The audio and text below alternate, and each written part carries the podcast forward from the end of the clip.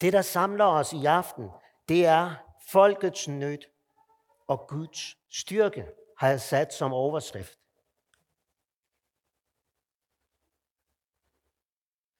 Og der blev det stærkt for mig i dag at sidde og tænke igennem, hvordan er det, hvordan var det med Guds folks historie?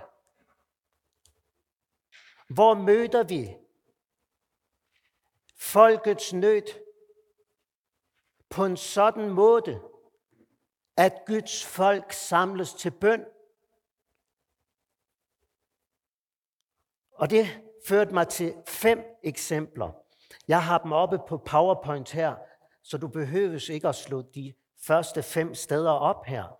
Men vi skal bare få et, en fornemmelse af, hvordan har det været med dem, der er gået forud for os, når de oplevede nød. Hvad gjorde de? Og første sted, jeg har med, det er fra 4. Mosebog, kapitel 25. I kapitlerne forud hører vi om Biljam. Biljam bliver hit kaldt for at forbande folket, men fire gange må han velsigne folket.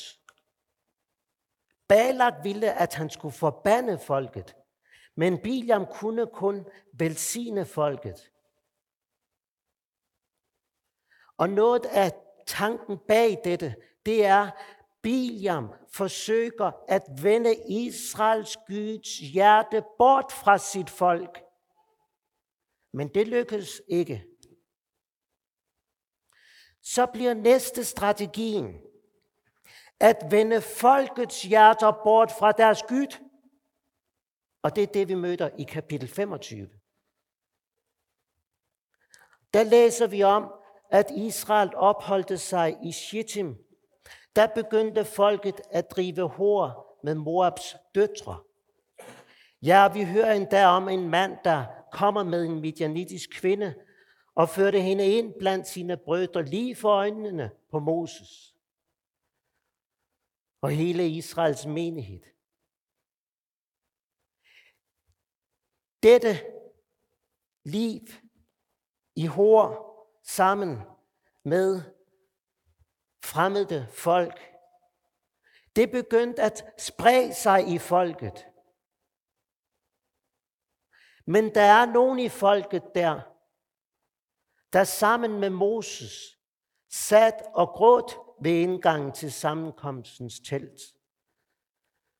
Og vi hører om en mand, Pinehas, der rejser sig og slår dem, der bedriver hår ihjel. Men det første eksemplet, der breder sig en utugtens ånd i forsamlingen. Hvordan er det i dag? Jeg ved ikke, hvordan det er i Norge, men jeg hører fra tid til anden, når det gælder ungdom i Danmark,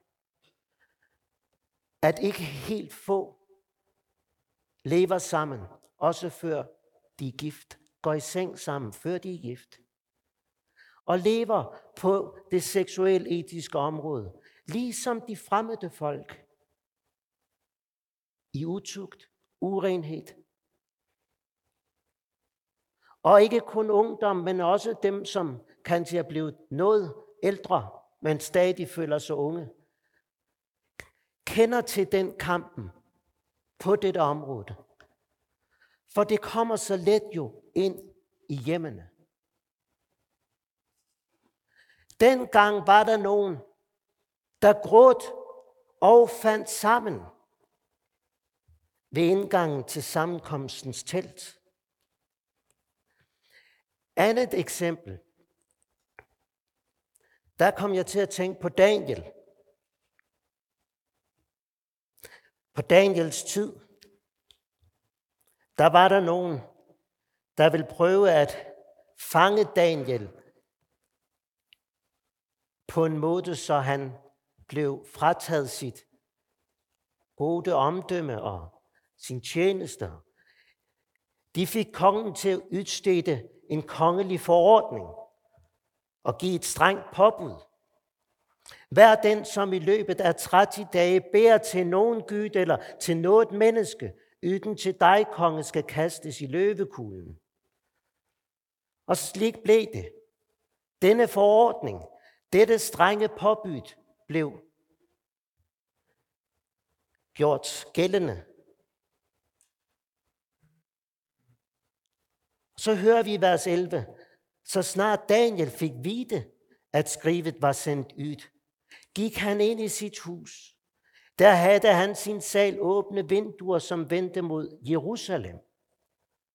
Og tre gange om dagen bøjte han sine knæ med bøn og lovprisning for sin Guds åsyn. Aldeles som han før havde gjort. Her er det en mand, men alligevel en leder i forsamlingen blandt Guds folk, Daniel. Der kommer et påbud, der begrænser den troen, Daniel har.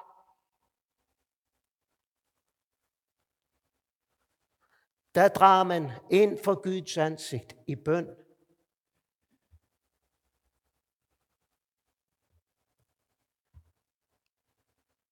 Hvad gør vi i dag? Når der udstedes forordninger om, at det, det synet, du har på homofilt samliv, ja ikke bare du har, men Guds ord har.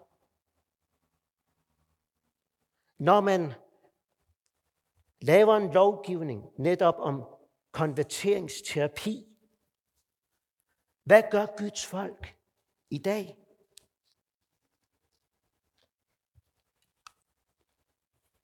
De gør det, de altid har gjort. Sådan er det. Og når, når modstanden bliver hårdere, der gør vi det, vi altid har gjort. Slik Daniel. Og hvis vi ikke kender bøndens vej, der gør vi det heller ikke, når modstanden bliver hårdere. Daniel kendte vejen. Tredje eksempel. Det er Esra. Han drar tilbage til Jerusalem for at bygge op templet. Og vi hører om i Esra 9, om at de er kommet tilbage og har bragt brandoffer i kapitel 8. Og øh, da alt dette var fuldført, kom høvdingene til Esra og sagde, hverken Israels folk eller præsterne eller levitterne har skilt sig fra folkene rundt om i landene. Og de afskyelige skikkene deres. De har taget koner for sig og sønner sine blandt deres døtre. Så den hellige æt har blandet sig med folkene i landene. Og lederne har været de første til at gøre sig skyldige i denne utroskab. De åndelige ledere har gået foran i dette. I dette ikke at skælne mellem helligt og vanhelligt. Ikke at skælne mellem det, som er rent og det, som er syndigt. Hvad gør Guds folk i dag? Ja, Esra, han flærrede klærne og ytterkappen og rev hårdt ud af hovedet og skægget og sat i stum sov. Det var jo en måde dengang at vise bod på. Der kom alle de, som frygtede Israels Guds ord, og de samlede sig omkring mig. Og der satte han stum i sorg. Han kastede sig på knæ, rakte hænderne ud til Herren sin Gud. Og der begyndte han at bekende, min Gud, jeg er så skamfuld og ydmyget, at jeg ikke kan løfte mit ansigt op mod dig, min Gud. Og læg så mærke til, for vore misgerninger har vokst os over hovedet. Vores skyld er blevet så stor, at den når til himlen. Fra vores fædres dage har vi været i stor skyld lige til denne dagen. På grund af vores misgerninger har vi sammen med vores konger og præster været overgivet i fremmede kongers hånd under svær fangenskab til plyndring og vandære, som det viser sig på denne dagen. Men nu, for et lille øjeblik, er nåde blevet os til del fra Herren, vor Gud, så han har sparet og frelst en rest af os, og givet os fodfæste på sit hellige sted. For at vor Gud kunne lade vores øjne lyse, og give os lidt ny livskraft i vores trældom. Læg mærke til både bekendelse af vores synd. Her er der en, der går ind og bekender folkets synd som vores synd. Her er der en, der finder ind til nåden i Guds hjerte. Og der finder han livskraft. Der finder han lys. Og han beder videre. Herre Israels Gud, du er retfærdig, vi er bare en levning, en rest, som er blevet frelst. Som det kan blive set på denne dag. Så vi er nu her for dit åsyn i vores søndeskyld. Og sådan kunne vi gennemgå i detaljer hans forbøn. Men læg så mærke til kapitel 10. Mens nu Esra lå grådende for Guds hus og bad og bekendte, samlede der sig om ham en meget stor skare af Israels folk, både mænd, mænd og kvinder og børn, og folket gråd sort. Ja. Så spørger jeg, hvad gør Guds folk i dag? Hvad gør vi i dag? Når vi ser, at der er ledere, der ikke vil kalde synd for synd, og ledere, som ikke vil skille mellem helligt og vanhelligt.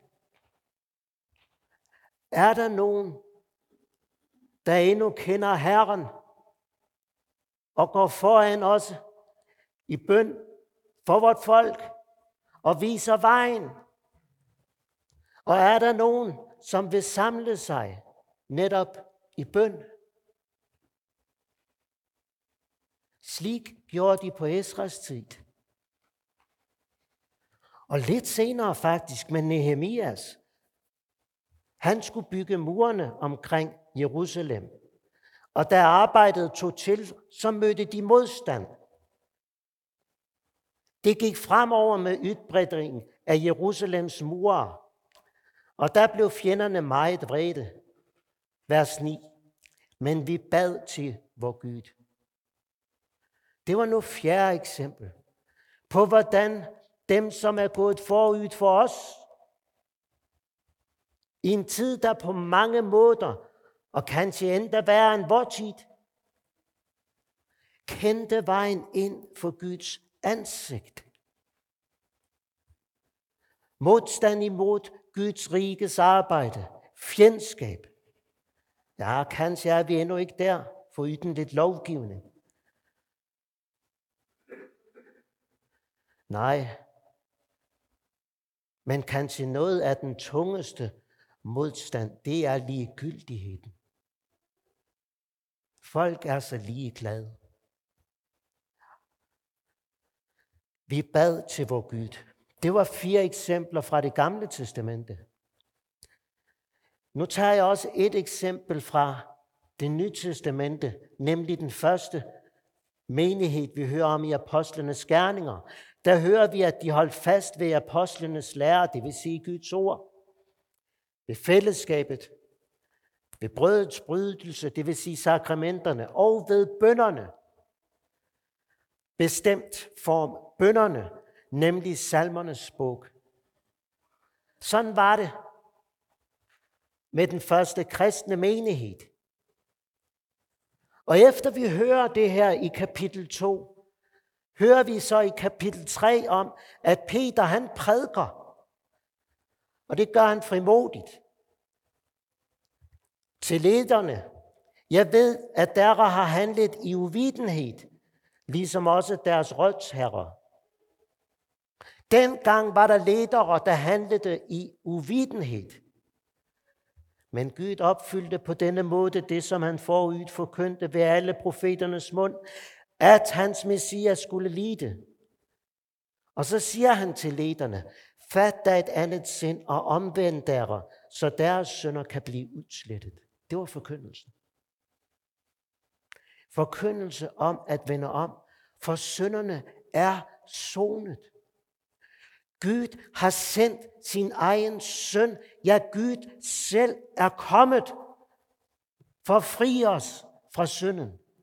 Så selv til lederne må det siges, vend om. Hver af der omvende sig fra sine onde gerninger. Ja, men det skulle de aldrig have gjort. En sådan forkyndelse. For de blev sat i fængsel. Ja. Det kunne ske dengang.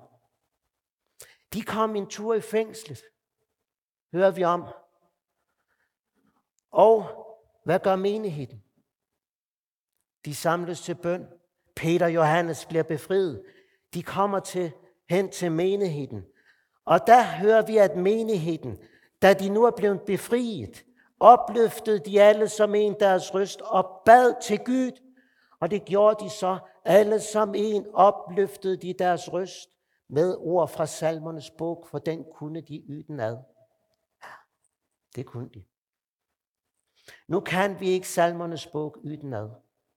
Men så må vi finde andre veje til at blive ført i bønnen også med Guds ord. Her er det blandt andet fra salme 2. Hvorfor lagde folkene planer, der ikke kan lykkes? Jordens konger rejser sig.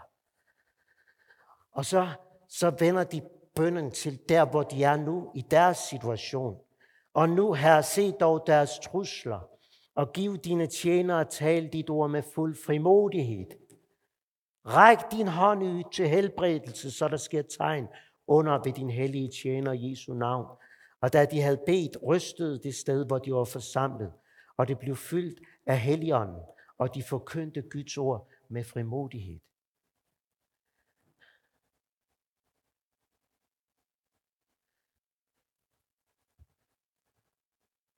Det har fyldt noget i dagene op til, jeg skulle herop med den her nye lovgivning. Og min kammerat, han spurgte mig, hvad sker der som dansker? hvis de får nys om din forkyndelse? Ja, det ved jeg ikke, siger men jeg ved, at der er andre før mig, der har kendt til disse trusler. Jeg tror, at der må se også det som en anledning til at vågne op også ind i bøndens liv. Nogle af vores brødre fra de forfulgte, af de forfulgte kristne, de siger for mange år siden til os i Norden, der kunne have godt af lidt flere trængsler. For de kunne fornemme en åbenbart, en, en mathed, en, jeg ved ikke, om man skal sige søvnens ånd. Vi skal ikke blive lamslået, ej heller om modstanden stiger til.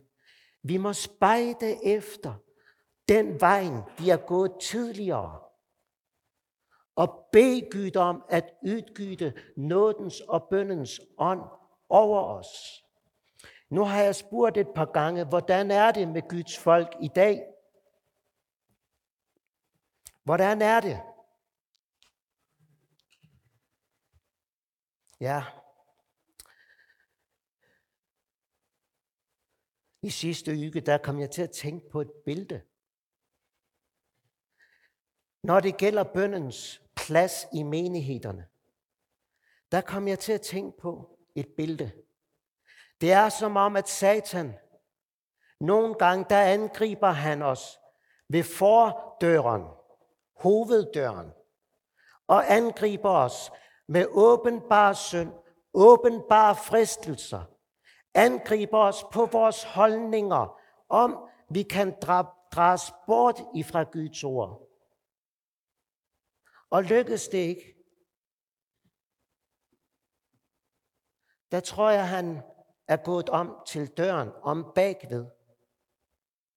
Og så har han gået ind i huset og har fundet ind til sikringsskabet. Kalder der også det sikringer på norsk? Ja. Og så har han begyndt med den første gruppe. Kraften ind i huset. Han tager først en gruppe. Siger der noget? Nej, de ændrer intet. Vi tager en gruppe mere. Pff. De så stadig intet. Vi tager en tredje gruppe. Pff. Han lader en gruppe stå. For strømmen til skærmen, den skal de have. Det skal de. Det ved han. Hvad er det for grupper, jeg tænker på? Jo, det er forskellige perspektiver ved bøndens liv. Den første, det første perspektiv, jeg tænker på, det er forbøndens tjeneste. Det blev så stærkt for mig, da jeg hørte en gammel, gammel, gammel prædiken af Fritz Larsen. Fritz Larsen var den første forstander på Bibelskolen, hvor i Hillerød. Og der taler han stærkt også om forbøndens tjeneste. På en måde, jeg aldrig har mødt det før. Og han spørger, er der nogen, Gud kan kalde ind i forbøndens tjeneste? Det tager tid. Det tager lang tid. Kanskje timer om dagen. Og en anden prædiken, jeg hørte, læste, er af Lloyd Jones. Martin Lloyd Jones, han var præst i London. Han skrev en bog eller holdt nogle foredrag om at være øh, præst. Preaching and preachers, prædiken og prædikanter. Som sagt, det var fra 19, begyndelsen af 1900-tallet. Der taler han stærkt om til dem, som har dette, denne tjeneste som fulltimes worker. Derom må bruge formiddagene i stillhed for Guds ord. Ja, han siger det slik. Fight for your mornings. Nu er langt de fleste af dere, I må jo på job. Men især vil jeg sige til dig, som kanskje sidder og har en tjeneste i Guds rige. Sats på stillheden for Guds ansigt. Jeg har jobbet i Luthersk Mission i Danmark siden 2001. Jeg kan ikke rendre noget kurs, konference for medarbejdere eller prædikanter, hvor der har været denne betoning, også på forbindens tjeneste. Slik Fritz Larsen og Lloyd Jones Vi har ikke syn for det. Og præsterne og prædikanterne og de job, vi kommer ind i, der bliver læsset op med opgaver fra de frivillige, for nu har vi jo fået en fulltimes worker. Og dette stille liv for Guds ansigt, det får så lidt, lidt plads. Det er den ene gruppe. Den næste gruppe, det er bøndemøder. Da jeg begyndte som forkynder i 2001, der var der næsten altid bøndemøde forud for mødeugerne.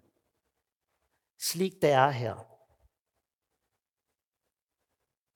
Men det er jo kun akkurat, at det er også her. For mandag aften, der satte vi lederen 1900 og havde en samling og talte med hverandre. Hvordan er det? Er der bønnemøde? Nej, det mente vi faktisk ikke.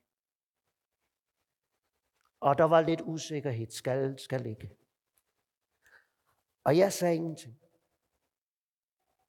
Det skal jeg indrømme. Selvom jeg havde denne prædiken i tankerne. Men nu skete der så den fejl, at det var slået op i avisen. Så så måtte vi jo hellere komme i går. ja, tak og lov. Og der satte vi jo så fem på bøndemøde. Men langt, langt de fleste steder, der er den gruppe slået af. Vel vil nogen sige, det er rykket ind i bibelstudiegrupperne, og jeg er med på, at det er jo ikke så enten eller, som jeg taler om det her. Og alligevel, så er der en helt klar tendens. Det er jeg overbevist om.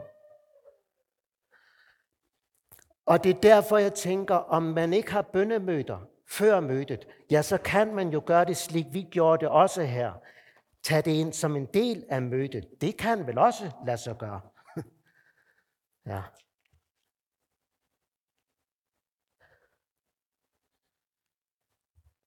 Den tredje gruppe,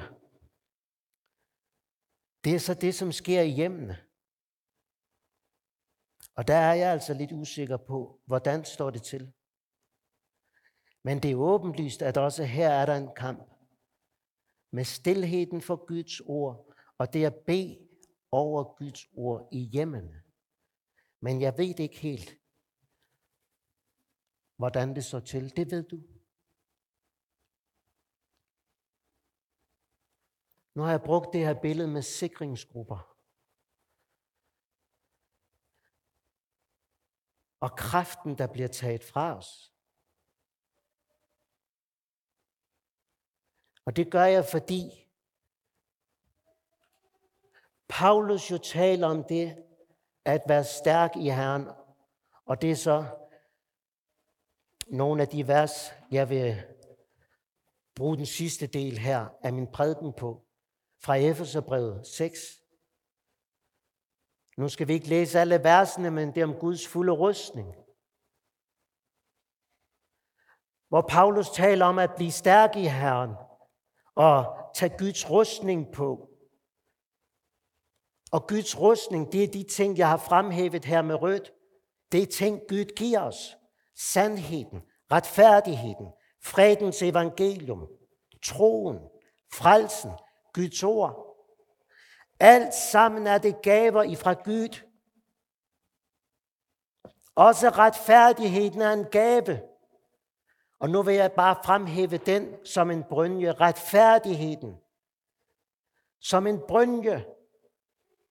Bliv nu stærk i retfærdigheden.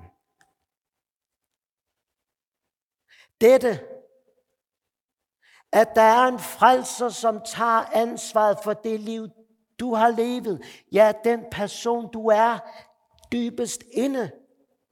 Ansvaret for det, den du er og det liv, du har levet, det blev lagt på ham. Han har taget ansvaret for det. Vær nu stærk i det, at ansvaret har han taget på sig. Og den det andet ved dette, at Gud erklærer dig retfærdig, det er, at Jesu renhed, Jesu hellighed, det bliver dit ved tilregning. Du som ikke kan undvære Jesus, hos Gud, der lytter det, du er retfærdig. Hans liv, hans retfærdighed bliver dit ved tilregning. Og nu siger Paulus, Bliv stærke i dette. Og så kunne vi også have nævnt de andre, men nu vil jeg pege på sammenhængen også her i disse vers. For spørgsmålet melder sig jo, bliv stærke og tag på Guds rustning. Spørgsmålet er, hvordan? Ofte er det sådan, når man hører prædikner over disse vers, så går det på rustningen. Men jeg tror, at man glemmer noget meget, meget afgørende. Når det gælder det, at tage på Guds rustning. Det sætter Paulus nemlig ord på, når han taler om bønnen bagefter. Bed til enhver tid i ånden, med al bøn og påkaldelse. Vær overvågne i dette med al udholdenhed i bøn for alle de hellige. Det er slik, at du iklæder dig Guds rustning, netop i bønnen.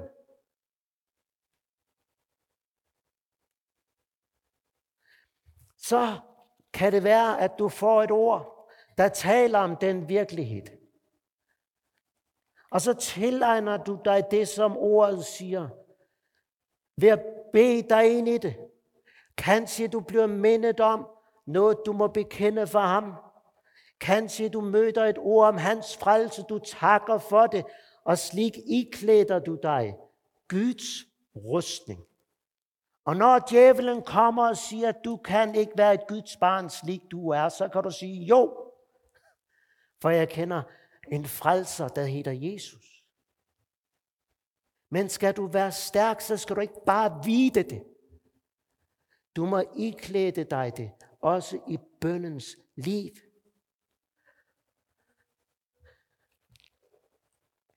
Det er derfor, jeg taler om kraften, som Satan han vil tage fra os, ved at tage dette bønslivet fra os. Hvor vi iklæder os Guds rustning og er stærke i Herren. Og nu tror jeg ikke, at Paulus bare nævner her en bøn, bøn, bøn. Men jeg tror, han peger på forskellige perspektiver ved bønnen. Be til enhver tid i ånden. Og det er jo det, jeg har prøvet også at understrege, når vi øh, har bedt ud fra Guds ord. Paulus han taler om det at bede i ånden i Romerbrevet, hvor han siger, at ånden kommer os til hjælp, for vi ved ikke, hvad vi skal bede om. Og på dansk, der er det endda sagt sådan, vi ved ikke, hvad vi skal bede om, men heller ikke hvordan. Men ånden selv går i forbøn for os med sukke, som ikke kan rummes i ord. Og der er noget i det, at træde, træde frem i, for Guds ansigt.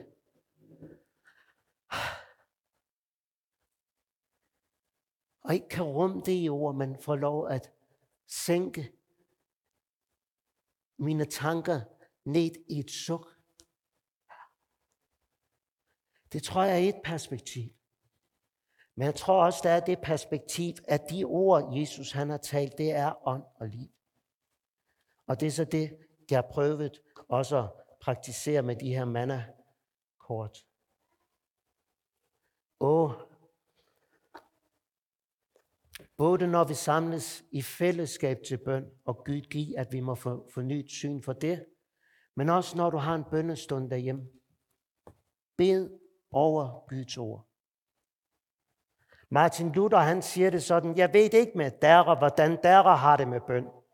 Men for mig, siger han, der løber jeg hurtigt tom i mine bønder. Jeg bliver hurtigt færdig, om jeg ikke har Guds ord. En salme. Og når jeg så ledes har et ord eller en salme fra Guds ord, der tændes hjertet. Er det ikke herligt befriende, at vores trosfader Luther, han kunne ikke finde ud af dette med bøn. Så du er altså i hvert fald på hold med ham, hvis du har det på samme vis. Nu har vi efter efterfølgere, om jeg så må sige, eller i hvert fald os, som med taknemmelighed kalder os lutherske kristne, øhm, og har fået meget godt givet gennem hans nådegave. Vi har kanskje en tendens til at sige, det er Jesus, der frelser. Og det er sandt. Og alt det her med bøn, det er jo ikke det, der frelser. Og så kommer vi let til at nedtone det. Det er kanskje en far hos de lutherske. At vi ikke tør at understrege vigtigheden af disse ting, for det er jo ikke det, der frelser os. Nej, men det er kraftkilden, du.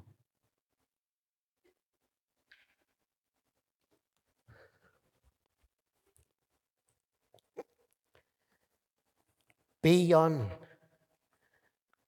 Og han nævner også al bøn. Jeg tror, det især er på forskellig vis, vi iklæder os denne rustning i bøn og påkaldelse. Det har noget af påtrængheden. Jeg slipper dig ikke, før du velsigner mig. Og så også bønnen for alle de hellige. Læg mærke til, at selv Paulus, han havde brug for forbøn. Bed også for mig om, at jeg må blive givet ord, når jeg åbner min mund. Forbønnen for de hellige, det trænger vi til. Jeg nævnte før forbøndens tjeneste. Og der glæder jeg mig over, at der også var nogen af jer, der i mandags sagde, du har en opgave som forbeder. Det glæder mig, at man i denne forsamling har spurgt nogen om at være forbedere. Du må være bevidst om dette kald, menigheden har lagt ind til dig. Ikke kun at bede, når der er nogen, der har bønnebegær, men jo også gå ind i dette. Så langt Gud giver dig tid og mulighed for det. Men hvor vi trænger til nogen, der bliver ledt ind og bruger tid for Guds ansigt til at bære Guds riges arbejde og Guds ords forkyndere frem. Så sad jeg også i dag og tænkte på det, som vi blev mindet om mandag aften, at vi skulle bede for mødeugen. Ja, siger en, men vi må også bede for vores by. Ja. Og i går på bønnemødet, der blev vi også mindet om det. Os fem, der var der. Bønnen for byen. Og der tænker jeg på, jeg har ikke fået spurgt nogen fra styret, men har der nogle evangelister iblandt der? Hvis ikke, så kanskje vi skulle bede om det. At Gud må udruste og oprejse nogle evangelister, som får givet en slik frimodighed som Paulus. Paulus han kendte på, at han, han manglede lidt frimodighed. Men nu må I bede om det, siger han. Og vi læste også om det i apostlenes gerninger, at da de havde bedt, der fik de ny frimodighed. Det er ikke noget, vi har bare som en fast størrelse. Og når vi ikke har det, så må vi følges trosfædrene forud at samles i bøn. Gud, giv os frimodighed. Og jeg våger at nævne, kanskje skal vi også bede om, at Gud må oprejse nogle evangelister. Det er i hvert fald min bøn for min egen lille forsamling derhjemme. For vi er mange hjemme i min lille forsamling. Åh, vi synes, det er svært, det der med at få talt med dem i byen. Jeg synes, det er svært. Selv for mine naboer. Og selv har jeg det sådan, at jeg ved, at jeg kan ikke finde ud af det. Så derfor har jeg en lille bog, der hedder, Hvad skal jeg med Jesus? Og den har jeg fået givet til nogle af naboerne, for jeg kan ikke finde ud af det. Er de blevet frelst? Jeg tror det ikke. Jeg beder om det. Men jeg ved, at i nogen af naboernes hus, der er det ord lagt der ind, og Gud kan bruge det. Lad os bede om at få frimodighed. Og kanskje også nogen, der får kaldet og udrustning til at gå ud i denne by. Hvor at hundredvis, kanskje tusind, jeg ved ikke hvor mange, de lever uden Gud, på vej mod evig fortabelse. Men det rører os ikke. Nej, slik er det. Vi må føres ind i hans nød, og det tager vi heller ikke af selv. Giv mig dit ømme frelsersind for slægtens sorg og ham, for jeg har den ikke selv. Det er også noget af dette i bøndens liv, at vi træder ind og siger, vi er så ligeglade, ligegyldige. Nu taler jeg for min egen del, jeg ved ikke, hvordan der har det.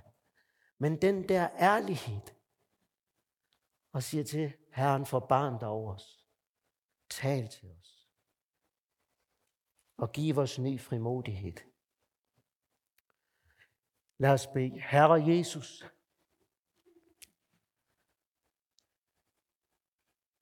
jeg beder om, at vi må være overvågne på denne vis, som Paulus her taler om det. At være overvågne i alt dette. Og hvis vi er ved at slumre ind i tunghedsdvale, der vækker os op, og ydgyd du nådens og bøndens ånd over os på ny. Ja, vi vil sige det med dine disciple, og tak, at de sagde det først. Lær os at bede, Herre. Og giv os også denne erfaring, at en stille stund med Jesus. O, hvilken kraft den har med sig. Både ind i den enkeltes liv, ja, ind i familiernes liv. Disse bønnestunder i familierne. Men også bønnestunder, når vi er sammen om, som Guds folk. Lad os derfar på ny at du ved din ånd giver os fornyet frimodighed og glæde. Herre, det er vores bøn. Takker dig for denne adgang ind for nådens trone i kraft af Jesu blod. Giv os at bruge denne adgang ofte. Amen.